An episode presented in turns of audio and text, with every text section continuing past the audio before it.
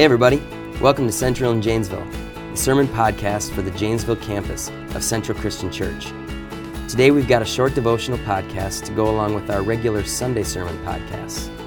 This is your campus pastor, Kellen Anderson. Hey, everybody. Here's today's proverb. It comes from Proverbs 17 17. It says, A friend loves at all times, and a brother is born for a time of adversity. Now, loyalty is a big deal for me. Uh, I struggle most when I see disloyalty in life. And, I, you know, I've kept cheering for my two teams, the Vikings and the Twins, through years of frustration and heartache. I can't seem to help it.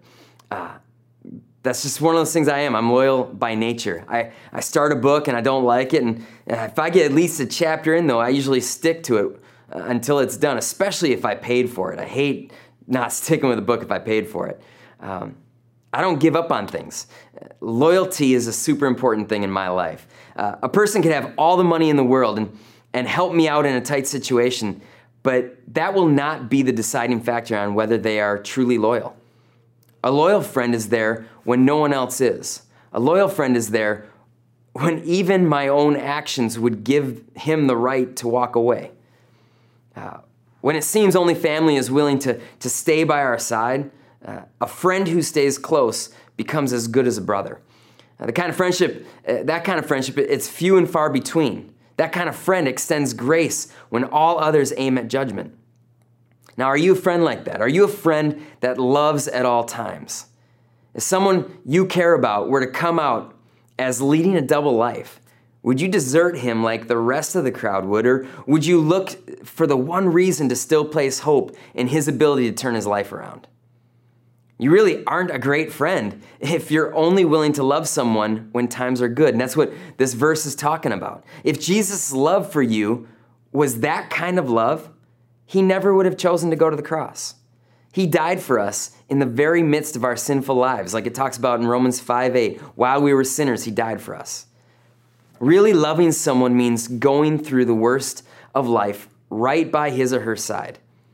Really loving someone means being willing to be cast in the same light as that person when the world turns on him or her. The world will likely turn on you if you choose loyalty. And that's okay. Jesus' loyalty to you and me, it turned the world against him.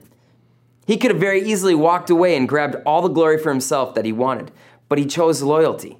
Uh, there is no greater gift that you can give someone than a friendship that is loyal through every moment of life.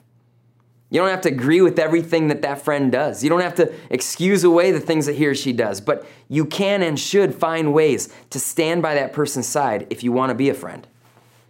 Jesus is a friend of sinners, the Bible says. Jesus laid down his life for sinners. It talks about in John 15, 13. And he did it all with the hope that they might find life. Your loyalty to a wayward friend, it may be the only thing that can awaken that friend to what real grace really is. How can you lay your life down today so that someone else might find life?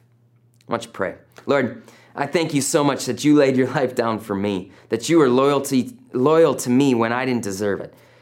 God, I pray that you'd forgive me the times where I haven't been loyal to people in my life, where I've where I've gotten super upset at them for, for things that they did and I was not willing to be the friend that I was supposed to be. God, we've all been in that place. Forgive us, help us today to be the kind of loyal friends to people so that they can see Jesus through our love for them. We pray in Jesus' name. Amen. Thanks, everybody. Hope you guys have a great week. We'll see you next time. Thank you for listening to today's podcast from Central in Janesville.